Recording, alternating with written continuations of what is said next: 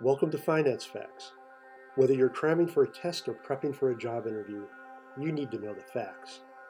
Finance Facts. What is the 60 40 portfolio?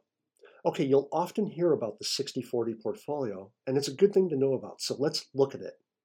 Investing comes with risks but also returns, and it's important these risks be managed. Smoothing the volatility of returns and avoiding capital losses are key goals for investors which is why many have adopted the 60 40 portfolio.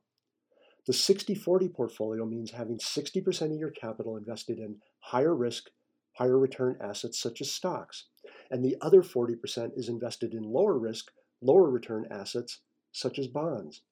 By adopting the 60 40 portfolio, investors are hoping to realize equity like returns while smoothing the higher volatility that is realized with an equity only portfolio.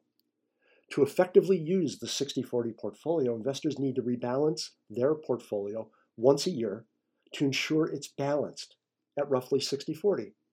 What this means in practical terms is selling some outperforming assets and reinvesting in underperforming assets so the mix of stocks and bonds remains 60 40. This is typically done because either stocks or bonds have outperformed. And if rebalancing wasn't done, you might end up with a portfolio weighted more towards one asset in other words, no longer balanced at 60 40.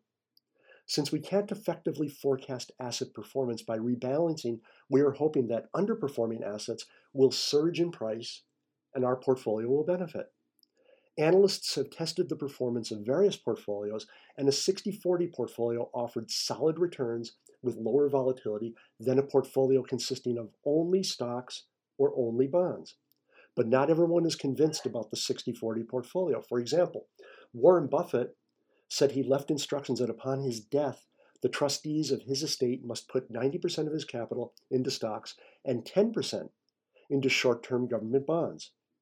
Still, deploying a 60 40 portfolio and regularly rebalancing might help you avoid classic investment mistakes such as panic buying or euphoric selling. Thanks for listening to Finance Facts. My name is Dave Coker.